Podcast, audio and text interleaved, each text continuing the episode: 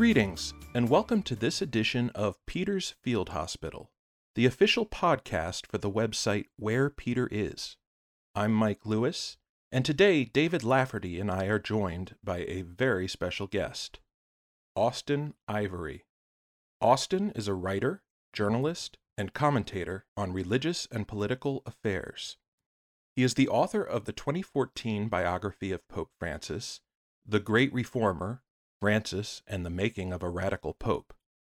He is also the author of last year's Wounded Shepherd Pope Francis's Struggle to Convert the Catholic Church.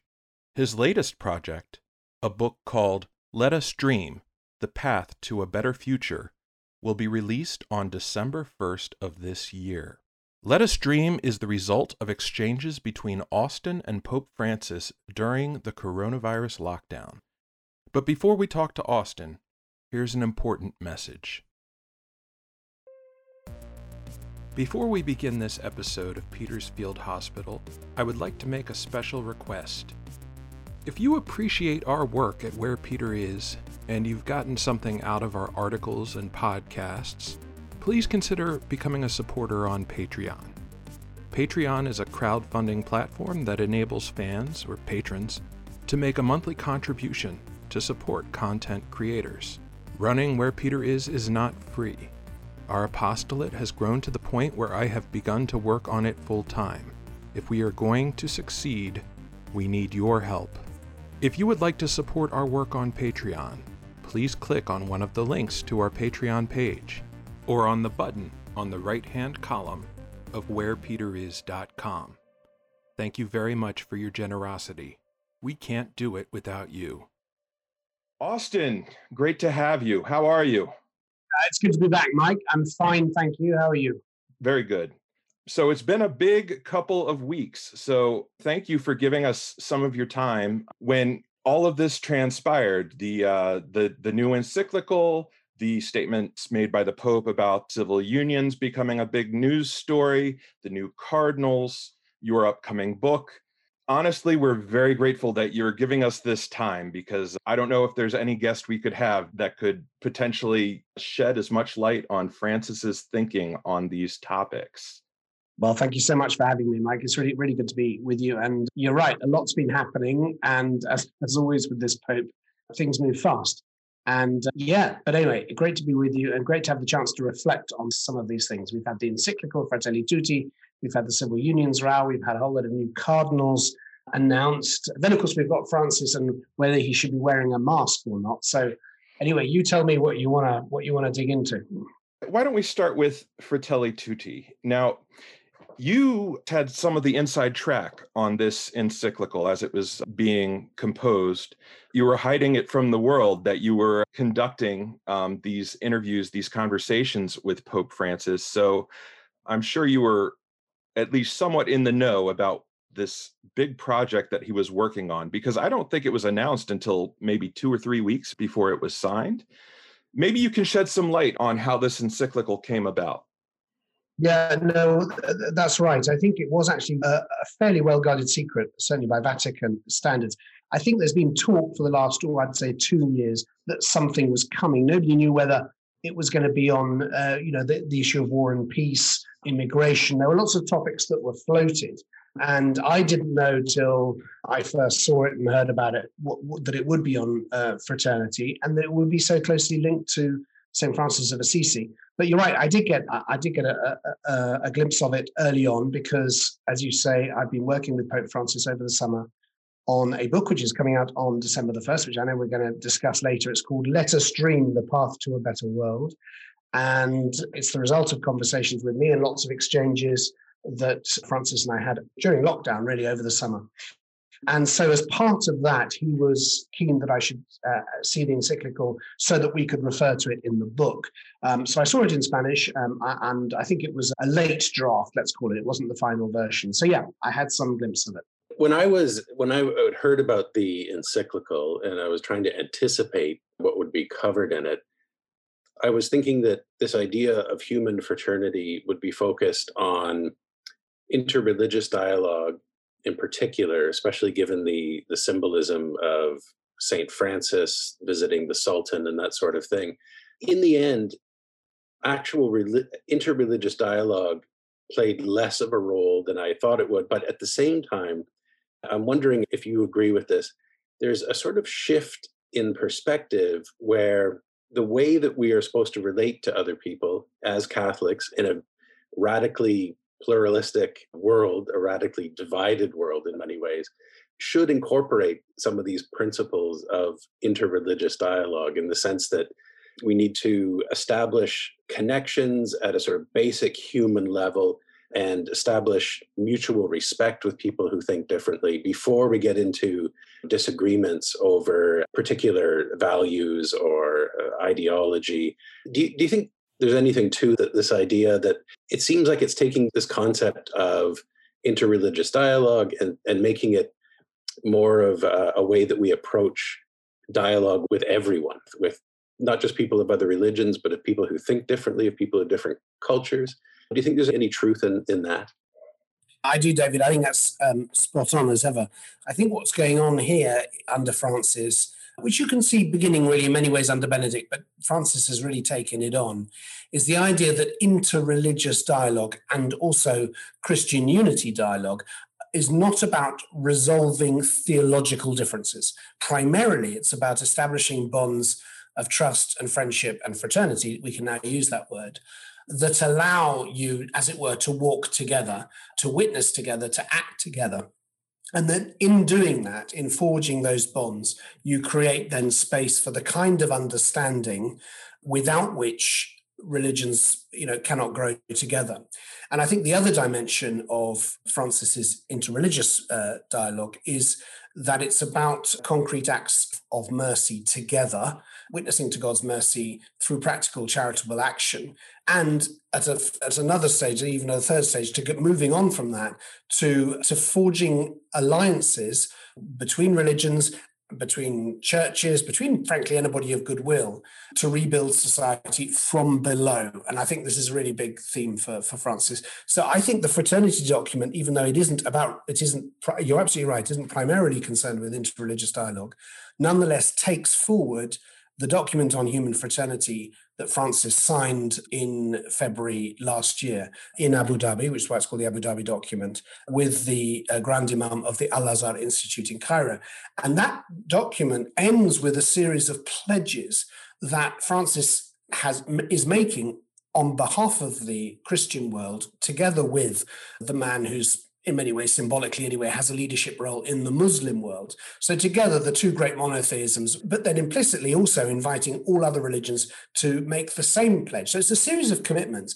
And Fratelli Tutti ends with those same pledges, which, if you read them, is a kind of, can you call it, a manifesto for, for, for interreligious cooperation for the rebuilding of society from below and rescuing politics from the fundamentalists and the secularists you mentioned politics, and Pope Francis here in the document Fratelli Tutti talks about a new politics, the need for a new politics, and he even uses the the phrase, I believe, politics of love. It strikes me that he is very much affected, very concerned about the impact of polarization in our world. And it seems that you're in England, but I'm sure you're catching wind of what's going on in the United States in terms of polarization. It's you're either with us or you're against us, and there's no middle ground. Or if you take the middle ground, you're going to be attacked by either side. And I get this sense of a growing contempt. Now, having watched this resistance to Pope Francis unfold, I've seen a lot of contempt directed at him as a pope it's as if at a certain point a critic of his makes a decision that he can do nothing right that he's always awful that fratelli tutti is filled with heresy and a rift in tradition and is the worst papal document that's ever been that's ever been put out. But that's sort of a mini version of what's happening globally between people with different ideas.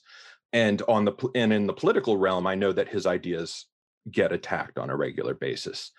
Do you? I, I know that he proposes a path forward, and while he uses the word dream a lot and he uses the word hope a great deal, he's also a realist. This is a question I asked Steve Millies during our live event. What do you think Pope Francis sees as the practical positive response to what he's advising? Yeah, I think that's a great question. So I think chapter six of Fratelli Tutti, called Dialogue and Friendship in Society, will come to be seen in the future as perhaps the key chapter. I know there are other chapters which are extremely important, and obviously, chapter two is the theological heart of the document. But just in terms of the way this document speaks to our current plight, I think I would hold up chapter six because he identifies and he names the very illness that afflicts um, not just America, but believe me, many societies, including my own, which is the paralysis of polarization, the growing tribalization of politics, the way that truth no longer matters. What matters is which side you're on and how loudly you can shout at the other. So rather than dialogue, which is about a, a humble uh, together, searching for the truth together, you have a, game of power. And he talks about it in the chapter. It's really a power play in which I struggle for the dominance of my narrative and I have to defeat you. Now, I think faced with this, look, an encyclical, a social encyclical, is about, first of all, naming the, the giving a diagnosis of where we are socially, and then to, res, to sum up or to frame church teaching in response to that.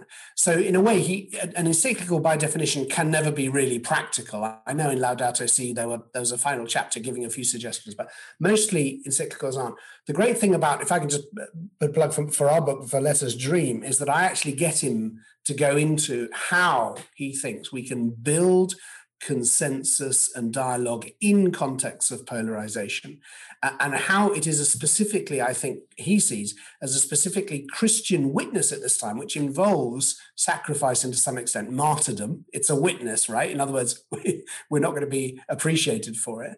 But how we can without fueling polarization and without running from conflict either how we could as it were get in there and become forces for reconciliation. And therefore Let Us Dream in, in the second part of the book is really i think you're going to absolutely love it mike but i can't say um, more about that just yet because I'm not allowed to talk about the, con- the, contents of it in detail. But I would say in chapter six, there's a quote which I really want to share with you. It's in from number 202. Well, so first of all, he's talked about in 201, it becomes easier to discredit and insult opponents from the outset than to open a respectful dialogue. So he talks about how we're all engaged in these parallel monologues, this aggression, uh, and so on. But then in 202, he says the heroes of the future will be those who can break with this unhealthy mindset and determine respectfully to promote truthfulness aside from personal interest. God willing, such heroes are quietly emerging even now in the midst of our society. So you see here, even though it's very dark and very polarized. He sees here's the grace, the germ of the something new, the witness. The, so I think that's how Francis, you know, sees it in a nutshell. And I think what he's giving us in Fratelli Tutti and giving us very practically in Let Us Dream is a kind of guidance for how we can do that. In, in you know, you're living through the US election. Here we've lived through Brexit. We all know what tribal, and we're witnessing it to a remarkable extent, as you said, in our church. And so this presses down on all of us. And in a way, the Christian of the future will be a depolarizer or will just be sucked up into the war. I love that idea of the, the Christian of the future as a depolarizer. I think that's a, a really effective way of putting it. This is maybe a, a bit of a, a sort of challenge to Pope Francis, but some people read a document like Fratelli Tutti and they see it as oh, it's stuff about dialogue and cooperation, and, and it all seems very wishy-washy, right, to them. Or it kind of sounds like the kind of stuff you might hear from global organizations that are trying to encourage like, like development, like with the UN and that sort of thing, and they associate it with a kind of UN style of dialogue. How would you separate Pope Francis's approach to fostering dialogue and global cooperation from, say, the approach that we maybe would associate with organizations like the United Nations? Are they the same? Are they different? Is there any substance to that criticism that some people have said that Pope Francis is, it sounds like he's turning the church into a, an NGO. Is there any substance to that at all, do you think? Well, it's interesting, isn't it? I mean, I think it was difficult for a lot of the media to get their teeth into this document because they assumed, as you said, that the Pope was telling us to be nice to each other, and that isn't news. And and after all, aren't we all supposed to be nice to each other? In fact, when you pick up Fratelli Tutti, you discover it's a very radical document. It's a very offensive document. You see, depolarizing is not about not giving offense. Sometimes you've got to give offense. Sometimes you've got to name the truth. And in the document, he names all sorts of truths, which of course have made people very uncomfortable but that's the prophetic dimension and that's that's where he sees and that's where i think the big difference between francis's approach and almost anybody else is that he's always going to the spiritual roots uh, and by that he's using his jesuit great capacity for discernment to detect movements of the bad spirit which are very often of course disguised as angels because no the devil only seduces nice people by pretending to be nice. It, it, it, we see this in our own church. It's those people who claim to be the really orthodox catholics the ones who claim that the church needs saving from itself. They're the ones of course who, who cause the, the real chaos and are the most aggressive and the most violent uh, and most self-righteous because they've assumed that mantle but Francis, I think, in this document is is always about naming that. And for example, the stuff on populism is really quite brilliant. He really nails what is populism, and he says it's using in the name of the people. It's a means of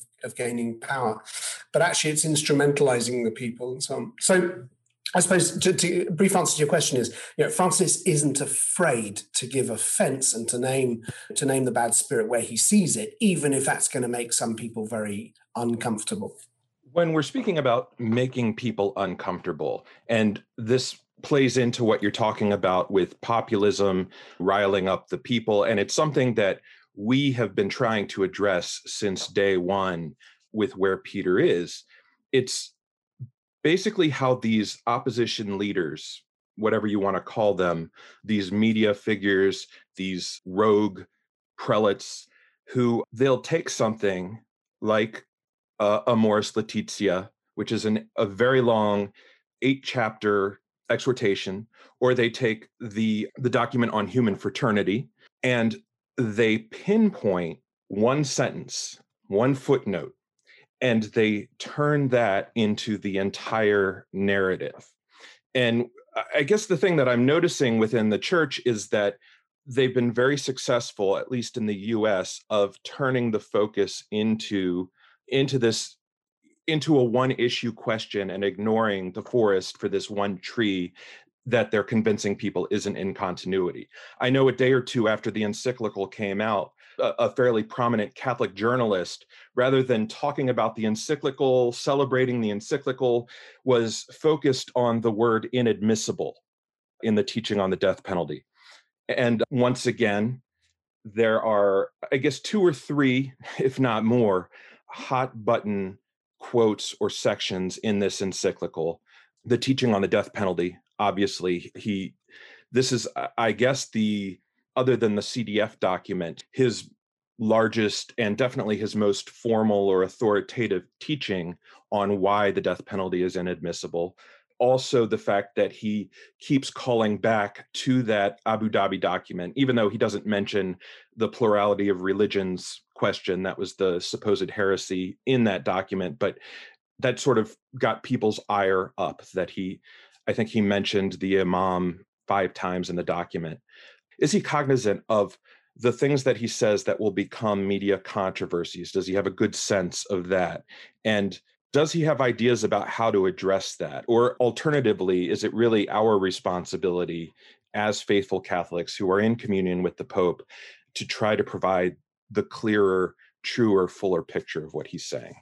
Well, I mean, Mike, you, you do it so well, and David and all of you do it so well where Peter is. You, what you do is, as faithful Catholics, you say, "What is the Pope trying to tell us here?"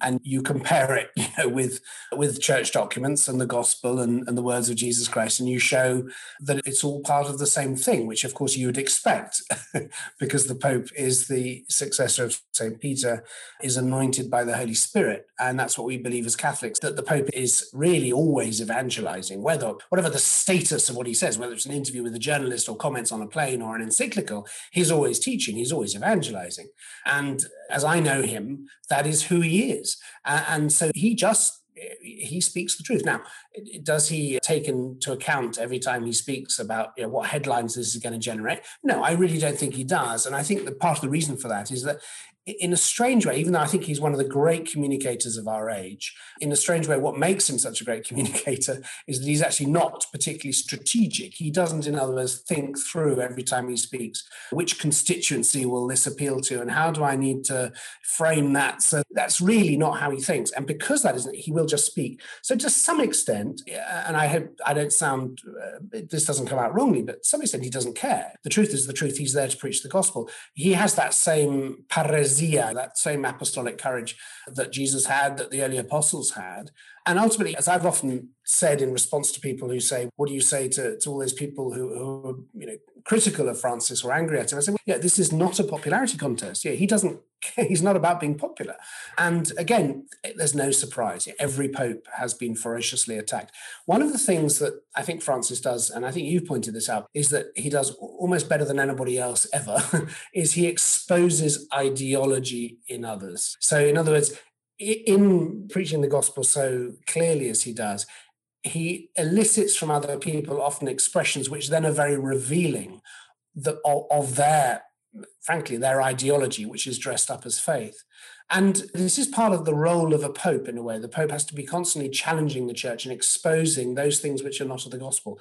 And I think that's what we've seen to a remarkable degree in this pontificate. I, am fascinated by the idea of the dream as a sort of uh, genre uh, of writing, which is, as far as I know, pretty unusual for church documents and that sort of thing. Do you think what is the significance of this idea of the dream? Maybe your maybe the new book will um, speak to this a little bit.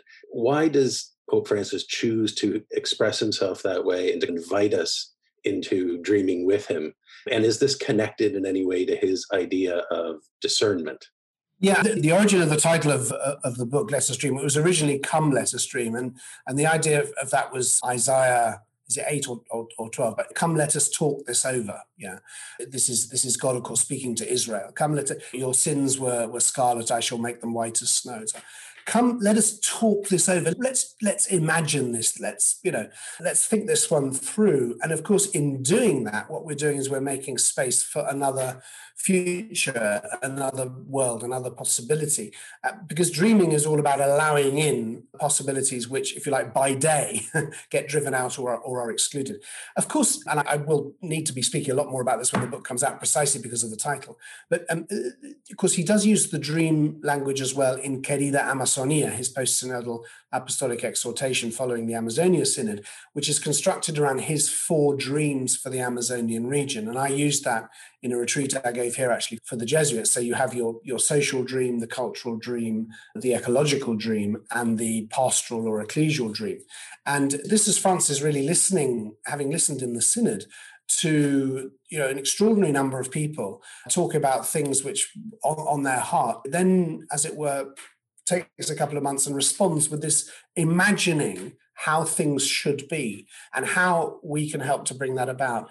And the reason for, for choosing that motif in this, in our book, is that, of course, the COVID crisis is a massive stoppage. It's a massive moment where our ideas have run out, our ideologies have failed, the economic model we were using, and so on and politics fails, everything fails in a stoppage and then gives you that gives you the chance to reimagine things as of course we all have to some extent in our own lives during lockdown. So there's tremendous suffering in the covid crisis but there's also a tremendous opportunity and a grace if we're capable of, receiving it. And that's really what the book by the way is about. It's about it is about being able to understand being able to look now in a way perhaps that we couldn't see things that we couldn't and then learn to distinguish where is god speaking to us where is the bad spirit speaking to us what brings us life what takes away life what's humanizing what's dehumanizing and having as it were the luxury of, of seeing these things much clearer you're then able to choose in the right way and then to propose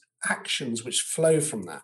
It's really the See Judge Act made famous by uh, Cardinal Cardijn, the Belgian cardinal back in the 1920s. But yeah, the, the, Latin American church has really taken this idea of See Judge Act. And Francis very much acts out of that. And so I proposed to him in the book that we use that three part structure. So yeah, dreaming in term in, in a biblical way, which is involves an element of warning, the dreams that Joseph has that he must flee to Egypt. So there's an element of warning, and then there's also the dream which imagines new possibilities, which open up new horizons. It's a funny coincidence that as you were talking about dreams, I wrote down a little note to myself and I wrote the word imagination. And then you said imagination about 2 seconds later. And this is this is something that actually has jumped out at me since early in this papacy. When he was elected pope, I was just blown away by what he had to say. It I was like he's opening up my imagination, my Christian imagination. And then as the family synods approached. The very first family synod, for example, I n- noticed a lot of people, for example, criticizing Cardinal Kasper's proposal and criticizing the idea that we were going to put these issues of, of accompaniment and reception of sacraments on the table. And to me, the thing that occurred to me was what Pope Francis was really asking for was this is the gospel. This is doctrinal truth. This is what the church teaches. This is what the church has practiced. But let's imagine if there are different ways to practice this teaching that apply more uh, that apply that are more relevant to today's world. Now, I think the church has really been thinking in this framework since the Second Vatican Council, if not earlier. But I think a lot of Catholics are still perhaps or and I grew up in the typical American conservative Catholic scene basically saw Catholicism as this consistent, unchanging bulwark of truth from which it will, and truth was probably a lot broader than what the core essential truths of the gospel are. I can relate to that frustration that people feel, and I feel bad that they're caught in it because they're unable to distinguish between what we've always done and imagining what is possible without sacrificing that truth. And I see that very much in Pope Francis. He's willing to discuss, he doesn't get offended at ideas. Yeah, Cardinal Kasper's one of the funny things is Cardinal Kasper's proposal was not accepted. It was not the outcome of Amoris Laetitia. He wanted something to take place in the public forum. He wanted a formal situation. And what Pope Francis prescribed was something much more private, much more case by case. Yet his critics seemed unable to distinguish the difference between those two proposals because they both deviated from what the church had practiced up until that point. And I don't know if, I wonder if you have given any thought to, other than Pope Francis and his successors continuing to repeat this point, but to instruct Catholics about using their imagination and being creative in their approach to faith that many don't seem to realize right now. Because the great glory of this pontificate and the thing that disturbs people so much is really the same thing, which is that Francis treats us as adults who are invited into a mature relationship with God through Jesus Christ. And a mature relationship means ones where we're praying, where we're open to the Holy Spirit, where we discern and we ask ourselves constantly, not simply, what does the church say about this? And as if that's enough and that's settled everything, and we can then sit back and declare the rest of the world ignorant and guilty. But rather to ask, what does God want in this concrete situation? So that the church teaching it doesn't become a refuge, an excuse not to engage with the world and to grapple with those difficult questions, but rather, like in Francis's case, the springboard from which we can then re engage uh, the world in a way that is open to new possibility, to new circumstances, and to what the Holy Spirit has to say, say, tell us in this time. And one of the great ironies, I think, is that those that accuse Francis of lack of fidelity to tradition are themselves, I find, the least traditionalist people, at least traditional, I should say, people of all, you usually find that traditionalism is an entirely modern construct based usually in some idea of the 1950s or the Council of Trent or whatever it is. But it's only, as it were, in the modern age are we capable of that kind of fundamentalism. Because, and on the other side, what keeps surprising uh, some of my more kind of liberal and progressive Catholic friends is you know, just how rooted in tradition Francis is. I mean, he really is rooted in tradition, which is why he won't move ahead on anything unless he feels, well, the Holy Spirit's there. So you remember in Querida Amazonia, you know, he simply ignored the question of the viri probati, which had been so much the center of attention in October last year at the Amazonian Synod. And he explained in a, a note which was published by Civiltà Cattolica, but in fact, I go into it in much, we go into it much more detail in this book. It's really fascinating stuff. His own discernment of you know how the holy spirit speaks through a synod or not. And if he feels that there is a polarization there that has not been transcended that the holy spirit has not he simply won't move ahead. And in, in that sense he believes passionately in the tradition and in the unity um, of the church. And so of course if you stand back from this and you say the pope is guiding the church by discerning the Holy Spirit, you realize this is not some radical modern creed. This is exactly how Jesus set the church up and how the Pope should have been doing that and have been doing that for the last two centuries. And we saw that come out so strongly in his letter to uh, the church in Germany. Some have, uh, I think, some have mischaracterized that letter. They, some have seen it as a, a, kind of red light when it comes to the uh, the synodal way, or and then the people who are involved in it have seen it as a green light, but I've always thought of it as like a yellow light, like a kind of caution. You're heading in a dangerous direction here. You need to engage in real discernment and not a kind of procedural progressivism.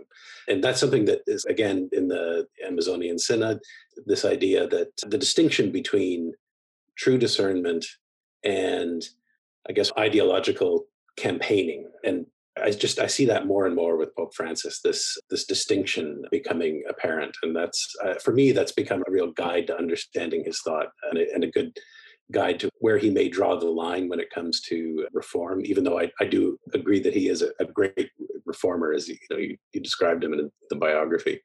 Maybe this idea of Pope Francis's relation to tradition is a good way to segue into the most recent controversy regarding the civil unions and his comment on civil unions. Mike, do you happen to have the the actual quote? Oh boy, I can pull it up. The um you didn't prompt me on that one. Let me all right. Hang on. Okay. So the first statement that he made that is used in the documentary is homosexuals have a right to be a part of the family. They're children of God and have a right to a family. Nobody should be thrown out or be made miserable because of it. And the second statement following it was what we have to create is a civil union law. That way, they are legally covered. I stood up for that. Now, when I first read that, immediately what came to mind was actually what, what you had written in the Great Reformer about what Pope Francis had done when he was was he was Archbishop of uh, Buenos Aires. Buenos Aires, yes, and he had proposed the idea of civil unions as a sort of substitute or, or substitute solution for or support for civil unions because civil unions already existed, I believe, in Argentina at the time support for civil unions as a sort of substitute for gay marriage proper. And so I saw that in context. It seems because I, had, I, knew about this 2010 episode, but it's had, and I didn't think it would be as controversial as it's become. But it's obviously it struck a chord. Why do you think? Because I don't think this was really intended by Pope Francis as a really out there sort of statement. Why do you think it's had such a, a resonance in the media in recent days? And why do you think there's such uh, controversy about it? You know, in part, this is the mystery of the news and the news cycle. You're never quite sure what's going to just suddenly you know, make light everybody's fire and what what won't. I have to say, I, well, I didn't know that he had made the comments. I hadn't seen the film. I had literally no idea about this story. And on Wednesday, last Wednesday afternoon, my phone, I was actually out walking with dogs, and my phone never stopped ringing for, for hours. And people phones saying, you know, what does he mean? What does he mean? And I got invited here in the UK on every show. I can tell you, you know, Today program, which is our big morning uh, for the next morning. People were booking me like mad. But then, interestingly, the night before, they most of them cancelled. and the reason is that they had realized by the evening that the Pope was not endorsing gay marriage. Because I think, honestly, that's how it was first put out and and Pope blesses gay unions was the, the newsroom story, uh, and then of course they started to pick it apart, and I tried to do my bit by posting those pages from the Great Reformer on Twitter, which I think helped. And the story, of course, back in 2010, which is the one you've alluded to, there wasn't a civil unions law in Argentina as such. There had been one, there was a citywide one from 2010. Ah, okay. Yeah. Uh, which was a kind of what we call in Britain a civil partnership um, law, which allowed cohabiting couples to have certain marital, Michael marital rights or rights similar to those enjoyed by married couples. And but 2010, what happened is suddenly out of the blue, the Kirchner government, in fact, it was Cristina in, in power at the time, but Nestor, her husband, remained the power behind the throne.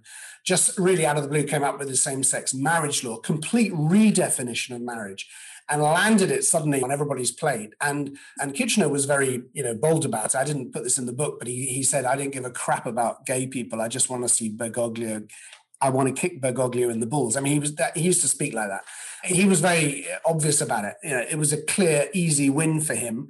Get the church to defend traditional marriage, and you make them look homophobic. So the church was suddenly faced with this. And what Bergoglio did, and as I explained in a Commonweal article I've just done, uh, is that he said to the bishops, "Look, there is nothing wrong with us advocating. We should advocate a law which recognizes, for example, the rights of cohabiting people to visit each other in hospital, make decisions about welfare and care, inherit property, that kind of thing. Those are rights which, as matters of civil justice, we should be advocating, uh, not just for gay people, but for you know spinster sisters, or because actually, as the law should encourage stable long-term partnerships. What happened is well known is that Bergoglio, who was at the time president of the bishops' conference, lost that vote with the other bishops, mostly because the conservative wing of the bishops pointed to the 2003 document that which was a few years earlier by the man who was now pope, Joseph Ratzinger, saying under no circumstances should we recognize same-sex unions.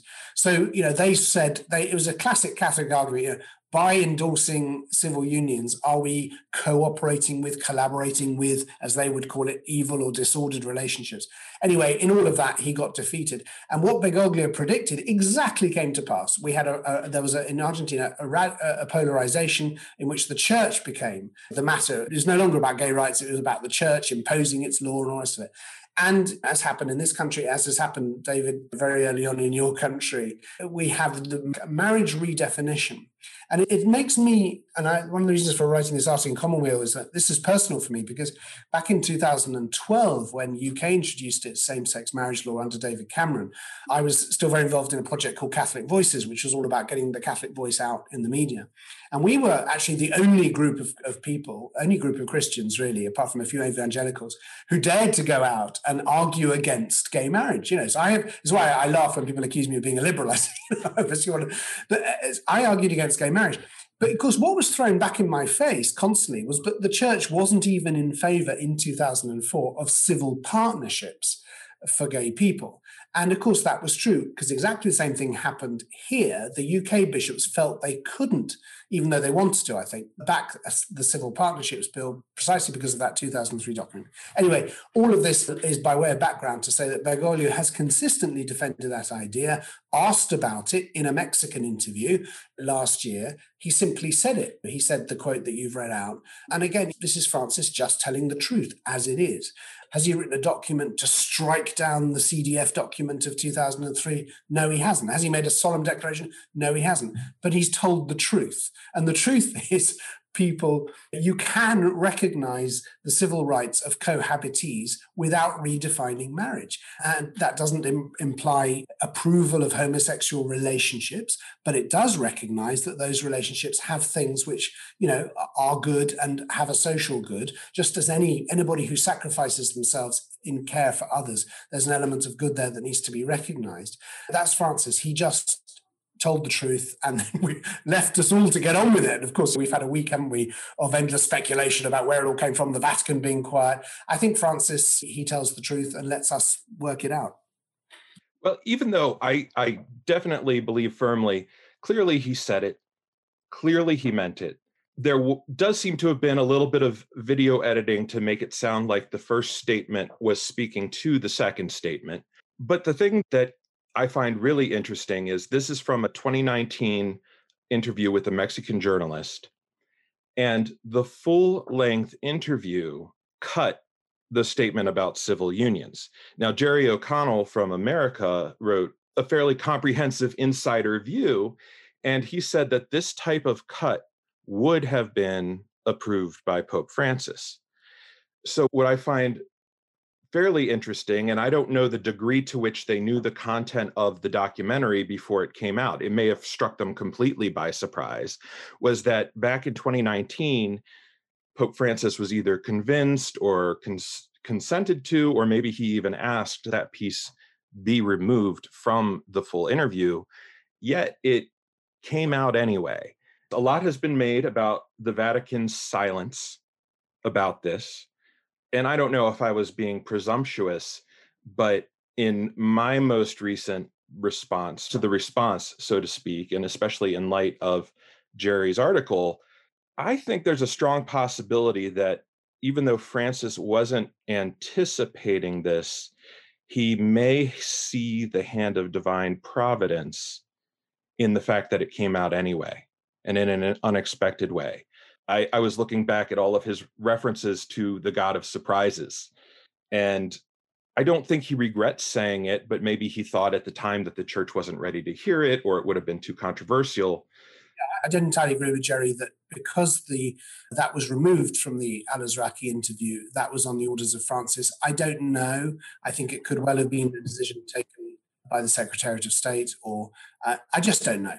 And equally, we don't know how it was that the director of Francesco, where this quote appears, how he had access. Well, we know he had access to that original interview because the Vatican gave it to him. We don't know whether he came running up from the basement or wherever they keep these things and saying, wow, there's this quote here that I want to use. Uh, and they said, great, go for it. Or whether it just, how it happened, I don't know. But in a way, it doesn't matter. I'm sure the truth will come out somehow eventually. We'll know part of it. But I agree with you essentially, Mike. It's what he it's what he thinks, you know. And he said it before. And Josh McElwee immediately produced a piece which perhaps went too far the other way, saying, "This is not news, guys. This is not news." It was news, but I also agreed with him. He had said it before, uh, and therefore, I think a lot of us actually who have followed these things were surprised by the vehemence of the response, given that this was his clear view. And can I say also, you know, this isn't just Bergoglio in Argentina who comes up with this. These discussions have been going on among our bishops, US bishops, Canadian bishops, European bishops for years. I know that the French and the Italian bishops, they've all faced same sex marriage, uh, marriage redefinition bills and laws and so on, and have grappled with this and have resented the 2003 document not because they disagree with its with its defense of marriage but because it, it's too hostile to that third possibility and that they felt that their hands were tied. So i think francis if this was well planned or he said to the director look i want this in in other words a very deliberate thing it could well be simply because he wants to give greater freedom in the future to bishops who where where because the, the that ship has sailed in all of our countries. We've all got but there are many countries of course where gay people don't have often any rights at all. And i think he wants to give freedom to the to bishops to say you know what? Marriage is sacrosanct. It must be defended. Marriage cannot be redefined. But that does not stop us also advocating justice and rights for people who don't for non-marital relationships as i call them why, you know, why not? If they if those elements of those relationships serve the common good, and if in justice they need those legal protections, then the church should be advocating them. And, and, this is why I ended up in my Commonweal article saying I find it quite fascinating on both the conservatives and, and the kind of liberal Catholics are saying to Francis, we want to know what you think about homosexual acts. You know, they, they, want him to judge: are gay people sinful or are they innocent? Is there is every sexual act? And what Francis is trying to do is what Jesus was trying to do, which is to say, go out of your comfort zone. It's not enough just to defend marriage. What is it that God is asking us to do with these people? How can we help these people? How can we move them along towards the greater knowledge of the love and mercy uh, of Christ? And what does that demand of us, even if it takes us out of our comfort zone? So I, that's what I think he's doing. It's consistent with him and it's consistent with what he's always done.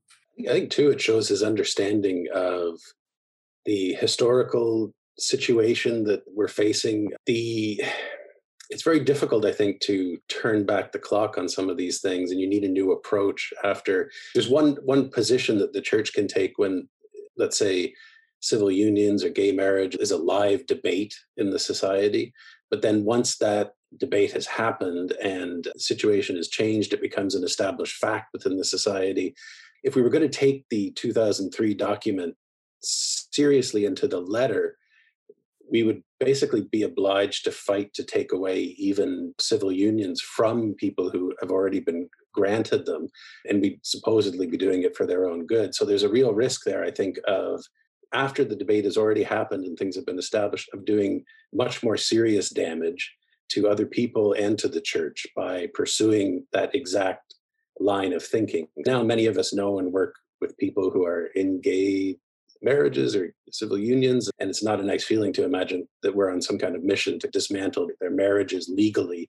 So I think he's pointing to a new way of approaching this, which will probably be more about evangelization and maybe like we were talking about with Fratelli Tutti, this idea of just establishing a basic level of human fraternity with people who think and live differently, and then trying to, to work from there, to walk with them, even while we maintain our, our values. And, this is, I think, a, a really significant shift, and which is really what the Second Vatican Council was about, which is to say that the primary focus of the church should no longer be on what one might call the defense of neo Christendom. In other words, that it's about saying there is a Christian society in which law and culture reflects Christian values, and it's the job of politicians and the church to defend that in law, because that's all about power. That's all about the state. And there, there was a time, you know, there was Christendom, uh, but that no longer is the case. We live in pluralistic societies which are which are secular, which are pluralist, and uh, the church has to exist in that environment.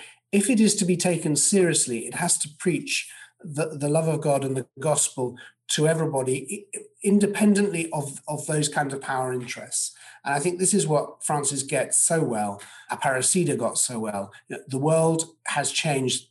We are in a post-Christian society, and the only possible option for the church in this context is to be the church of the first two centuries of the Christian era, which is to say, not with the support of law and culture, but to go out and offer the experience of the encounter with Christ you don't go in judging people you go in them offering the encounter with christ and then allowing you know, people to change over time and so whoever that whoever people are and wherever they are they have to know that love of christ. So a lot of the response to francis's civil unions remarks has revealed some really, I think, some really ghastly stuff in mindsets that many people have, I think, particularly in the States. The anger, the hostility, the hatred towards minorities, towards gay people, towards anybody who tries to reach out to them. And yeah, uh, it's a bit like we were saying earlier, Francis just has this ability to bring it all out of us. But yeah. Yeah, I want to speak directly to, to what you were alluding to. Yes, I, I think clearly the second part of that statement is a change from the party line of the 2003 CDF document. To me, however, it's that first part about the gay sons or daughters, relatives, family members having a right to a family. And he said this on the plane. Now, granted, this was overshadowed because the Vigano testimony had just come out, but on the in flight press conference on the way back from Dublin, he said almost the exact same thing, which is why, having read your book about Argentina and remembering that press conference, my reflection, I didn't need to know about video editing or anything. I knew he was talking about A, I knew he was talking about B, and he had said it all before. However, that first part where he talked where he spoke about the shunning brought me back to a 2014 interview that Cardinal Burke gave, I believe, to LifeSite News, where he actually advocated or said that families were moral, morally obligated not to invite their LGBT family members to holidays if there were children present. That was in um, synod, the 2014 October 2014 synod. He said that. That's right. Yeah, and, and then to and then yesterday, I believe Ed Pentin, the British journalist, the the Vatican correspondent for the National Catholic Register, posted an anonymous essay by an American priest canon lawyer. I it, could have been Cardinal Burke for all I know with that description, but somebody who obviously looks to Cardinal Burke as a mentor, or I would suspect that, who advocated for the same thing, for cutting off contact when somebody is living a lifestyle that is contrary to Christian moral beliefs, specifically that kind of lifestyle. Certainly, there are plenty of people who oppress the poor or underpay their workers or cheat on their taxes who they wouldn't have a problem with inviting over to dinner. This is perhaps the clearest and most stark difference between Pope Francis and a lot of his quote unquote traditionalist or reactionary critics. Like it's black and white. Pope Francis says, welcome them. They're still your family. You still love them. Treat them with kindness. Uh, listen, share, make them part, make people who don't agree with you part of your life have an encounter with them as opposed to this it's a scandal they shouldn't come they shouldn't be there. The fact that they exist creates great damage and i know in 2014 cardinal burke said something like you do want to keep a relationship if possible for the purpose of getting them to leave the lifestyle like a utilitarian interest would be the only motivation to maintain this relationship with a son, daughter, brother, sister. And I guess the fact that Cardinal Burke never retracted, never clarified, it was posted in five or six places. There is a huge gulf between Francis's approach and the approach of these so-called Orthodox Catholics. And I mean, I can understand why there's a conflict if the worldviews are this contrary to each other and I wonder how we got to this point. I mean, so what happens is that people descend into ideology, and they do so often because they become fixated on one or two propositions, or maybe there's stuff in their own lives that they're running away from and they haven't resolved. I have to say, in the case of homosexuality, you do wonder when you listen to who is being most condemnatory whether there's not internal issues involved there. But anyway, whatever the reason is, you become fixated uh, on one or two things, and that descends over time into an ideology. Um, to come back to our, uh, to our book, which I can't talk too much about, uh, but in, in part two, Francis talks beautifully. Well, I encouraged him to because I love his stuff on what's called the isolated conscience. And he shows really this descent, how people descend into ideology. And it can happen, frankly, to anybody in any of us. In other words, it can happen to religious people, non religious people. And it's this, but in the case of Catholics, it's closing yourself off from the church, from the body of the, the, of God's people. You do so by setting yourself up first of all as somebody who is pure, as somebody who sees things that other people don't. It's the classic temptation of fundamentalism, uh, and then to believe that this or that group of traditionalists or purists, or on the left it would be progressives or whatever. Only we have the truth, and so this very elitist viewpoint, which you very which you never find among the poor and among the ordinary faithful. It's always an elitist attitude. In some cases, descends into an ideology. And behind that, there is always the desire to hold on to something, which the Jesuits in the Jesuit Ignatian exercises is called riches, honor, and pride. In other words, there is a gain to be made from being religious in the case of some people. It gives them real power. And because they don't want to give it up, they hold on to it more and more tightly, and then you get the construction, and then you end up with, frankly, with the kinds of ranting insanity of, of an Archbishop Vigano, who's just David uh, brilliantly shows completely gone off the rails. How does that happen? How did you take this Vatican diplomat who becomes and and you know we're talking here not about an intellectual degeneration we're talking about a spiritual uh, corruption. Uh, and then the mind then is is so anyway. I find all this amazing and very very interesting, and um, uh, and you know that is part of who we have to deal with. Again, it, when you're a mature Christian, you have to deal with the fact that not everybody who calls themselves Christians necessarily has that relationship with Christ or that openness to the Holy Spirit. And we've got to deal with that. We, our church has always been full of every kind of people uh, and still is. And again, if, if you want a childish faith, it, it, it, some of these guys are cardinals. it's just a fact. But then look at the first apostles. Not all of them turned out well. That's part of the mystery of our church. And by the way, as I often say to people about it, our church is not a good institution. Only God is good, as Jesus said. What the church is a place of spiritual combat and a place of spiritual temptation. And in the, it's in the dy- dynamism of that. We're none of us that far away from corruption, any of us. Where there is good, there is the opposite, and so on. We are a tempted people. And therefore, we're all on the snakes and ladders. And that's, I think, what's so glorious in many ways about the Catholic Church. If we were all perfect heroes and, and, and saints, it would be rather dull and there would be no real challenge. This concludes part one of our interview with Austen Ivereigh. Once again, his upcoming book is let Us Dream The Path to a Better Future by Pope Francis, and it's due to be released on December 1st, just in time for Christmas. We are especially grateful to our Patreon sponsors, especially Melinda, Jeannie, Steve, William, Lisa, and Joshua. Thank you. We can't do it without you. If you enjoy our website and content and you would like to support us, please consider becoming a Patreon sponsor. Click on one of the links provided to visit our Patreon page. Finally, here's a preview of part two of our interview with Austen Ivereigh, where we talk with him about the new cardinals who were recently appointed by Pope Francis. I don't think Francis ever appoints a cardinal whom he does not recognize as being a great pastor, a great evangelizer, a person of prayer, and so on. So these are clearly men who have struck him. He's got to know them, he's impressed by them, he thinks they should be part of the college. You can look for part two to be released in the coming days. Patreon supporters will get a first listen. I'm Mike Lewis, and on behalf of all the contributors to WherePeterIs.com, until next time, God bless and take care.